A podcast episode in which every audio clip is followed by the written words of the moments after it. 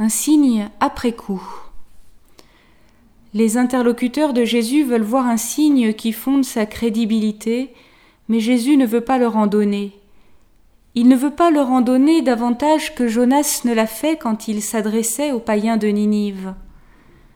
Jésus appelle à suivre leur exemple, se convertir à sa parole, tout simplement parce qu'elle est vraie, sans exiger d'autre garantie que sa véracité. Comme les foules s'amassaient, Jésus se mit à dire Cette génération est une génération mauvaise. Elle cherche un signe, mais en fait de signe, il ne lui sera donné que le signe de Jonas. Des signes au tout début, il n'y en a pas. Mais à la réflexion et de manière très subtile, un signe apparaît quand même, après coup, non pas pour les Ninivites, mais pour les lecteurs, c'est-à-dire pour nous. Matthieu nous appelle à percevoir que la résurrection de Jésus se trouve préfigurée dans le miracle de Jonas, vomi sur le rivage après trois jours dans la baleine. Un autre signe se fait jour ensuite, qui s'adresse aux Juifs incrédules.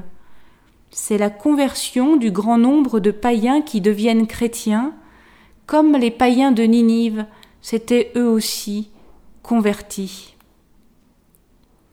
Nous sommes appelés à comprendre l'Écriture, à marcher à son rythme et à percevoir ses développements.